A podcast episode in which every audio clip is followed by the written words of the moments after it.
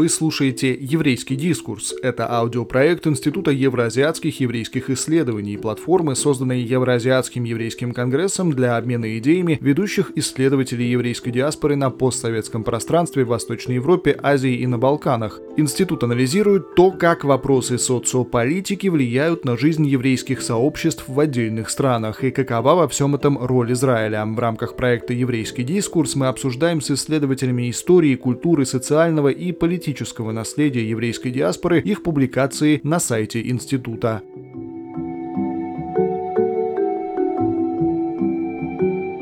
В этом выпуске мы поговорим о сближении Израиля и Турции. Наш гость – эксперт Института евроазиатских еврейских исследований, арабист и востоковед доктор Дина Леснянская.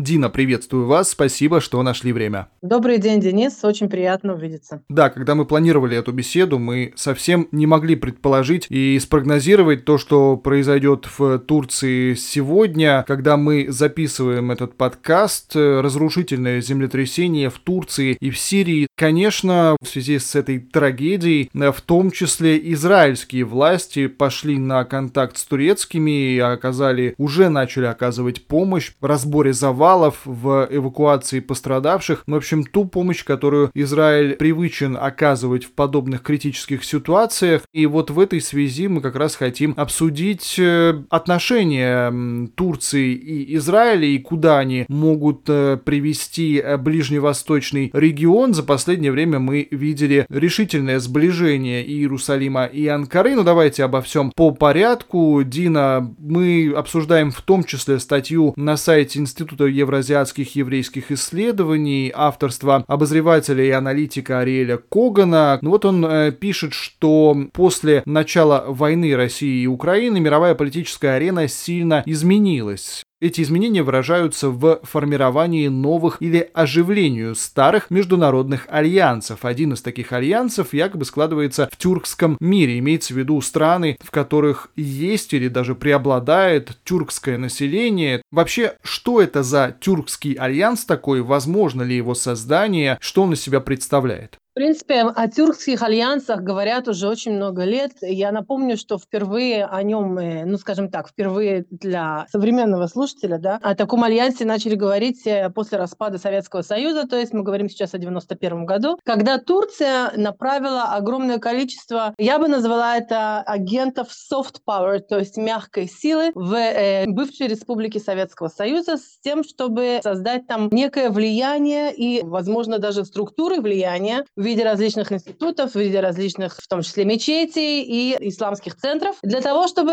подключить как можно быстрее тех людей, которые, в принципе, являются мусульманами, хоть в течение 70 лет э, существования Советского Союза они, в принципе, не могли быть верующими мусульманами, по крайней мере, не с точки зрения религии. И тут, в общем, э, начинается тот самый тюркский альянс, то есть речь о нем идет с точки зрения геополитической, культурологической и религиозной тоже. Турция надеется продлить и увеличить увеличить свое влияние не только в регионе среднеазиатском, но в принципе в мире, тем, что она просто увеличивает э, количество людей, которые в принципе могут быть лояльны турецким интересам. И вот это вот влияние или хотя бы желание повлиять таким образом на тюркские народы Средней Азии, в принципе, и является тем самым первым первичным тюркским альянсом, о котором говорят. Во второй раз, так что вот действительно говорили об о таком вот альянсе, история у нас нас уносит в э, такие в ближние времена. Э, Раджеп Тейп Ардуан начинает говорить уже о том, что очень важно создать влияние тех самых тюркских народов, которые, в принципе, и были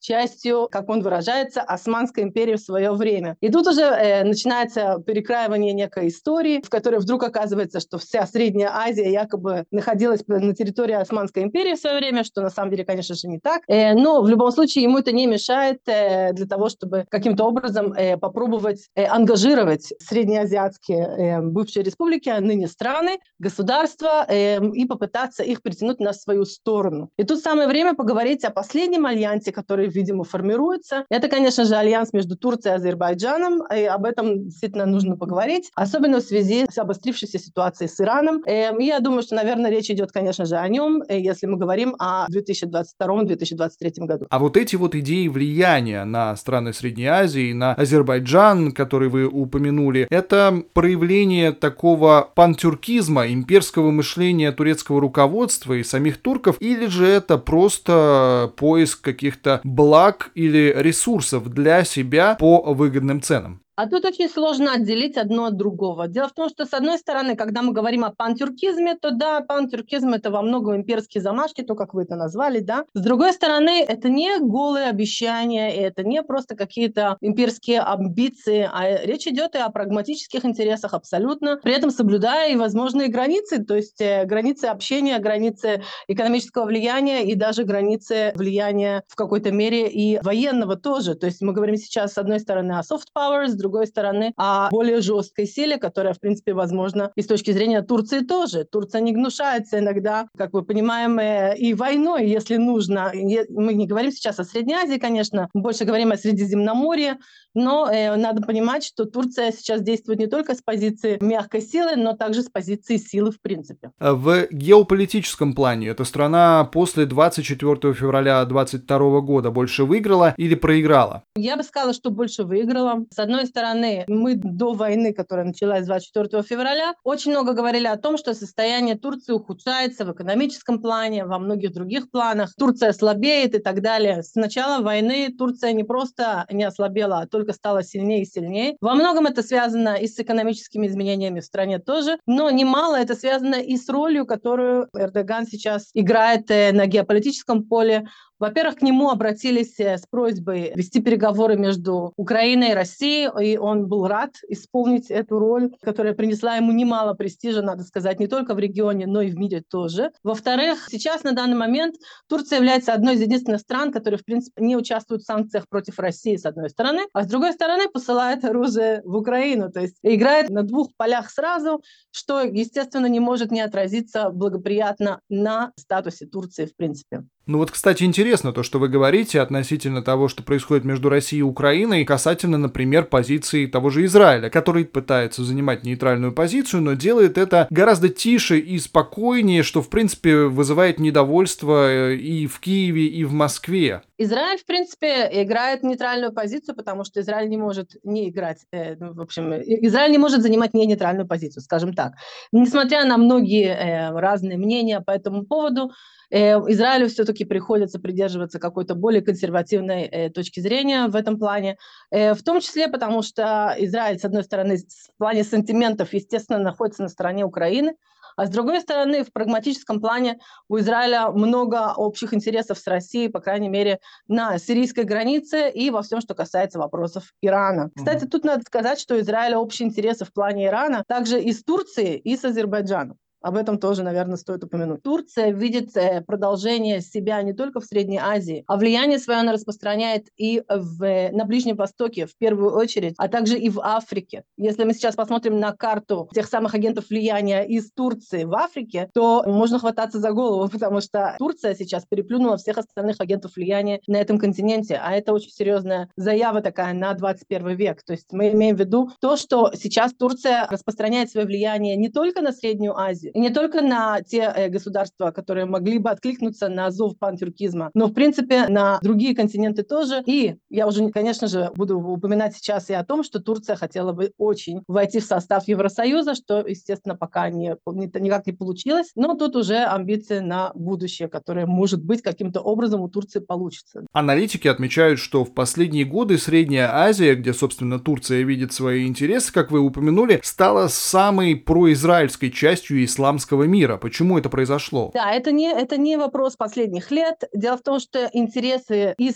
среднеазиатского региона и Израиля совпадают во многом. Начнем с того, что Израилю жизненно важно вкладывать в отношения с мусульманскими странами. И Израиль нашел ответ, в общем, на свои чаяния, в том числе в мусульманских государствах среднеазиатских именно. Поэтому тут можно даже не задаваться вопросом, зачем с точки зрения Израиля. Израилю это нужно, Израилю это нужно с точки зрения не только экономической или с точки зрения безопасности, безопасности, но Израилю это нужно также с точки зрения и расположенности некой и в мусульманском мире, потому что Израилю важно налаживать связи и в мусульманском мире тоже. Во-вторых, у Израиля и у бывших республик Советского Союза есть очень много общего, есть э, общие интересы, в том числе интересы по безопасности, поэтому есть огромное количество различных точек соприкосновения и сотрудничества, естественно, в вопросах А, безопасности, Б, экономики. Тут можно продолжать, тут список на самом деле огромен. И да, у нас взаимные симпатии абсолютно четко с такими странами, как Казахстан, как э, Азербайджан. Кстати, Азербайджан недавно открыл посольство в Израиле, после того, как закрыл его в Иране после теракта, который произошел в Иране против азербайджанского посольства. Так что тоже все очень э, динамично и, и продвигается достаточно быстро. А как вообще складывались дипломатические отношения Турции и Израиля? Я так понимаю, они переживали такое волнообразное развитие, и последний раз похолодание в отношениях между Анкарой и Иерусалимом случилось в 2011 году, и тогда очень серьезно все было с отзывом послов, с прекращением дипломатических связей. В чем тогда была причина и вообще как выглядят отношения Турции и Израиля сейчас? Они очень неоднозначные, и в течение последних десятилетий они менялись неоднократно. Последняя кризисная ситуация была в 2010-2011 году после заплыва, э, в общем, э, Меви Мармара, который принес э, огромное количество проблем и, и Израилю. Кстати, и Турции тоже немало. Надо напомнить только, что это было. Речь идет сейчас о прорыве блокады газа с точки зрения именно Турции. Дело в том, что Турция на данный момент э, вот уже несколько десятков лет поддерживает поддерживает, я бы сказала, 20 лет уже практически, поддерживает целых Хамасов. Внутри Турции сидят э,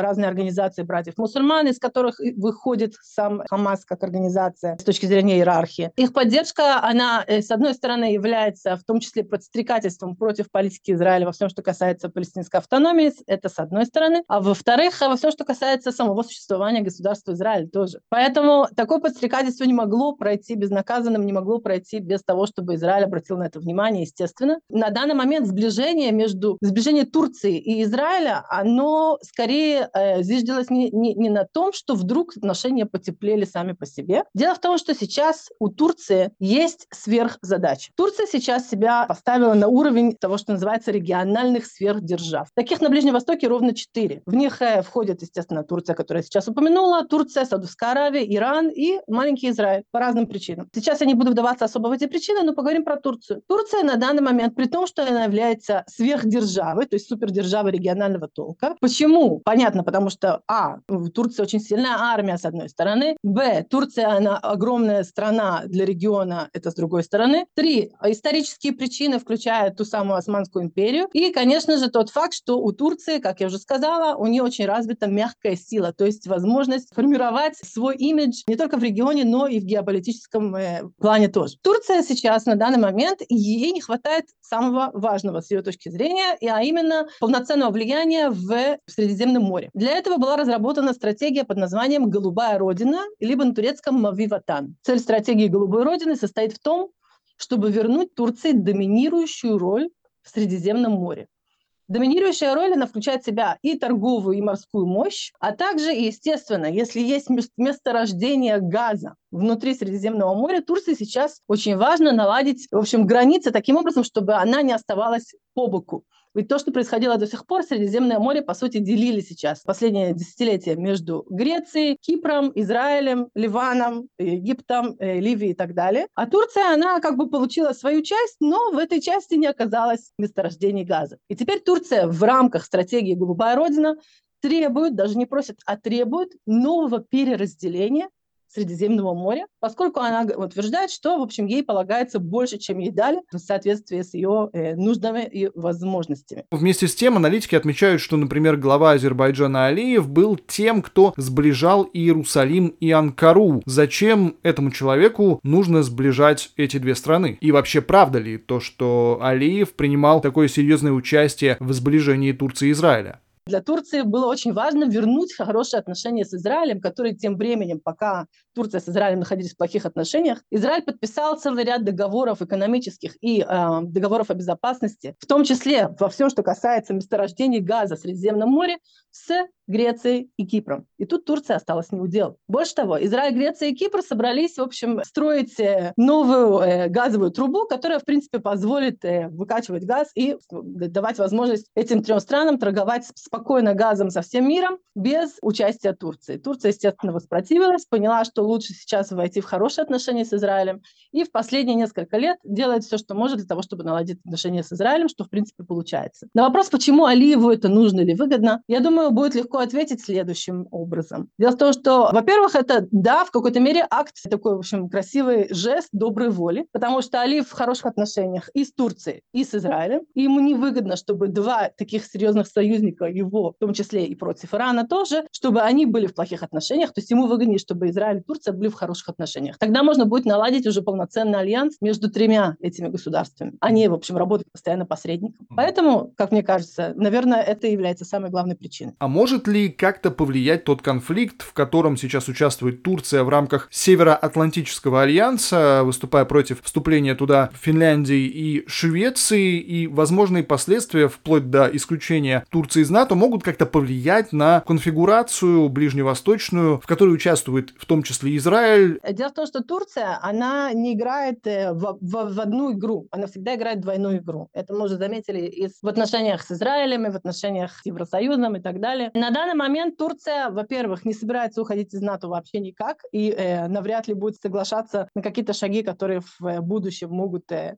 повлиять на ее участие в НАТО. Хорошо, а как тогда выглядят отношения Турции и Ирана? Ведь Израиль сближается с Турцией, как вы отметили, в рамках своего стратегического какого-то антииранского партнерства. Турция не находится в очень хороших отношениях с Ираном или в очень плохих отношениях с Ираном. Турция постоянно играет двойную игру с Ираном. Тут для этого, на самом деле, есть огромное количество причин. Одна из причин связана с тем, что Турция, как я уже сказала, она не позиционирует себя как страна, у которой только свои интересы и все. Турция пытается позиционировать себя как серьезнейшего геополитического игрока не только в нашем регионе, но и в мире в принципе. Поэтому иногда Турция, в том числе, играет роль посредника для Ирана перед другими странами. Турция сейчас себя не позиционирует, например, как Запад, да, но Турция себя позиционирует как супердержава регионального толка, которая имеет также возможность влиять на некие западные изменения геополитические и так далее. В этом плане ей очень выгодно играть такую роль, в том числе и для Ирана тоже. Поэтому иногда есть и встречи между иранскими дипломатами и турецкими дипломатами тоже. Если бы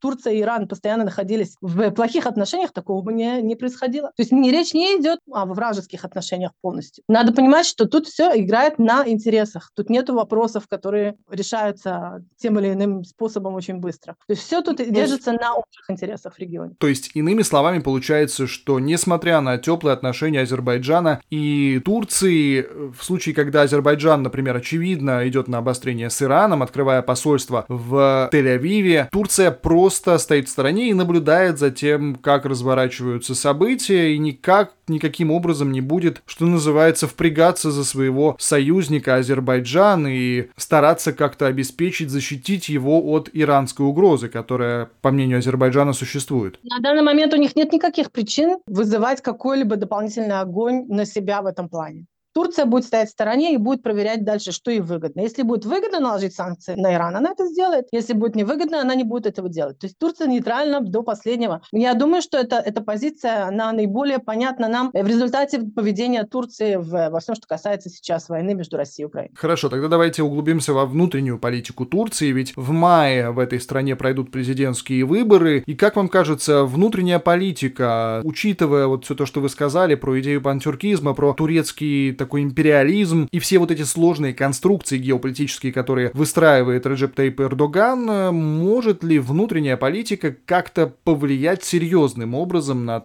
все то, что выстраивает Эрдоган? Во-первых, э, обязательно повлияет, если будут изменения. Во-вторых, и сам Эрдоган тоже, я напомню, что его первая каденция была абсолютно другой, чем вторая каденция и последующие после них. Дело в том, что когда мы смотрим на изменения политики Эрдогана, мы смотрим на изменения, которые каким-то образом отражаются через него. То есть а изменения, которые происходят внутри страны, внутри государства. И сложно сказать, кто влияет на кого больше. Явля... Является ли именно Эрдоган источником этого влияния на народ, либо либо народ на Эрдогана, потому что в какой-то мере, начиная со второй своей каденции, Эрдоган реально стал менять политику страны, менять внутренние чаяния народа, и все его правительство стало намного более религиозным. Религиозные законы, которые начали проводить, законы, которые идут абсолютно в разрез с различными демократическими принципами, принципами прав человека и так далее. То есть мы говорим сейчас о, о много, много о правах женщин. В Турции они только ухудшаются, они улучшаются, начиная со второй каденции правительства Эрдогана. А это всегда некое зеркало, через которое можно проследить и отследить всякие процессы в э, социуме. Если правительство меняется, то, скорее всего, оно будет, скорее всего, оно не сменится, начнем с этого. Но если уже сменится, то мы говорим сейчас о трех возможных кандидатах. Каждый из них несет что-то свое. То есть, если мы говорим про Мухарем Инже, то это, естественно, э, лидер партии Родина. Эта партия, она сильно отличается от партии Эрдогана. То есть это уже не э, религиозная партия, в которой есть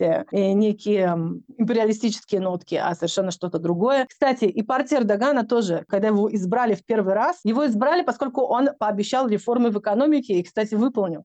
То есть он, да, сумел свою первую каденцию вывести Турцию на первый ряд тех самых супердержав регионального толка, о которых мы сейчас говорим. До этого Турция таки, такой просто не являлась. Второй кандидат – это Ахмед Давотоглу. Это бывший премьер-министр Турции.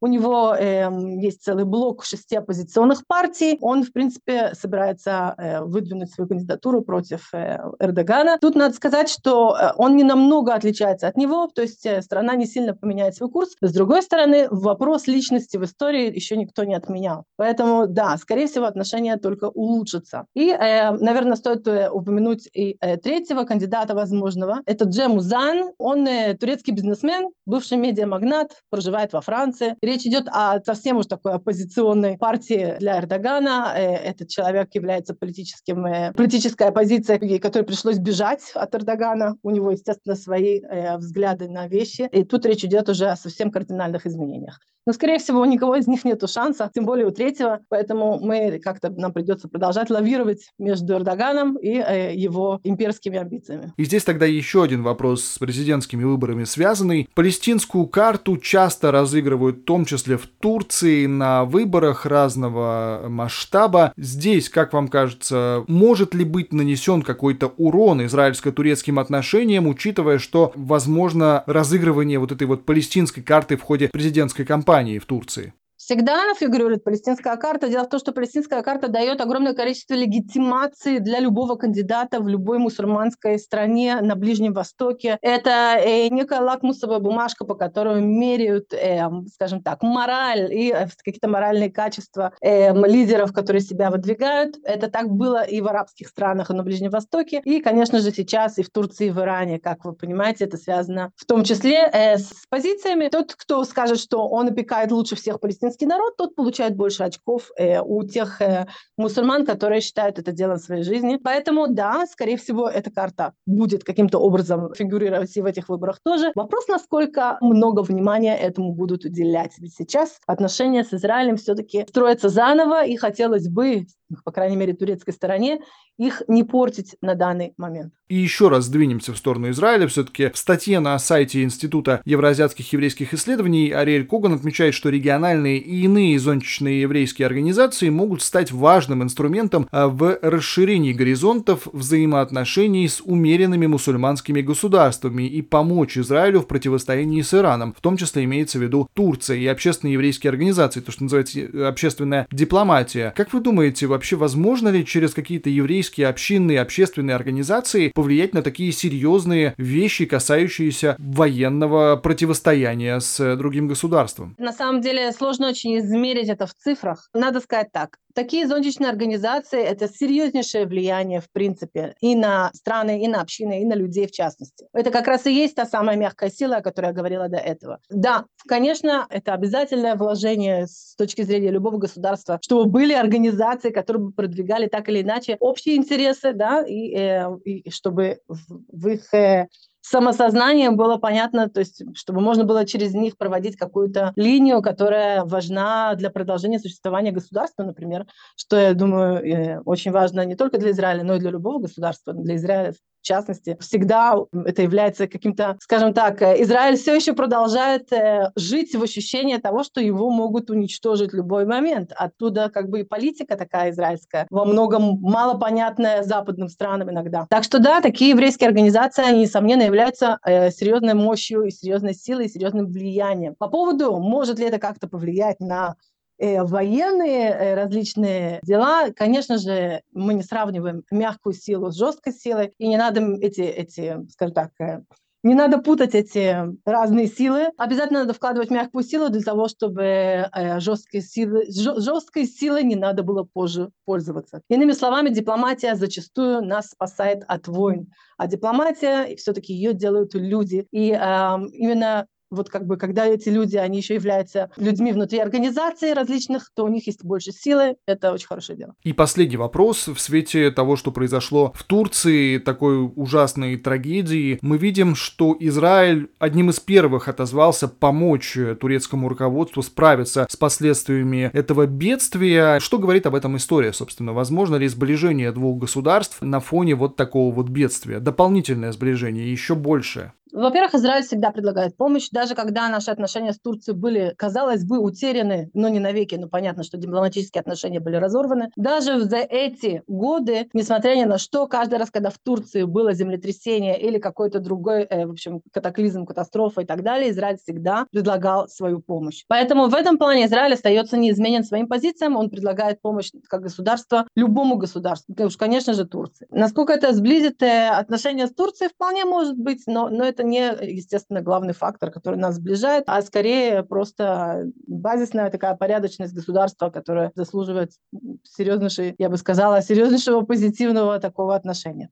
Я, я надеюсь, что Турция ощущает то же самое. Эксперт Института евроазиатских еврейских исследований, арабист и востоковед доктор Дина Леснянская, я благодарю вас за этот комментарий. Спасибо вам большое. Хорошего дня. Подробнее об израильско-турецких отношениях и их влиянии на ближневосточный регион вы можете почитать на сайте Института. Там есть статья Ариэля Когана под названием «Тюркский альянс. Перспективы и возможное влияние на евреев и отношения с Израилем».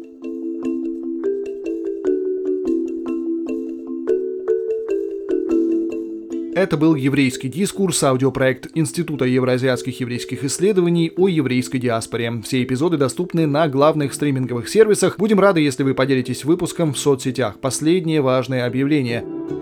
Мы активно сотрудничаем с исследователями еврейской диаспоры региона, поэтому приглашаем к участию в проекте партнеров Евроазиатского еврейского конгресса и общины, состоящие в нем. Если вы интересуетесь проблемами еврейской диаспоры, то можете нам помочь. Например, содействовать проведению исследований подборе авторов, помогать в сборе материалов, разработке предложений и презентации материалов института. Связаться с нами, как и найти все интересные статьи, в том числе по теме Турции, можно на нашем сайте institute.eajc.org. Спасибо и до скорого!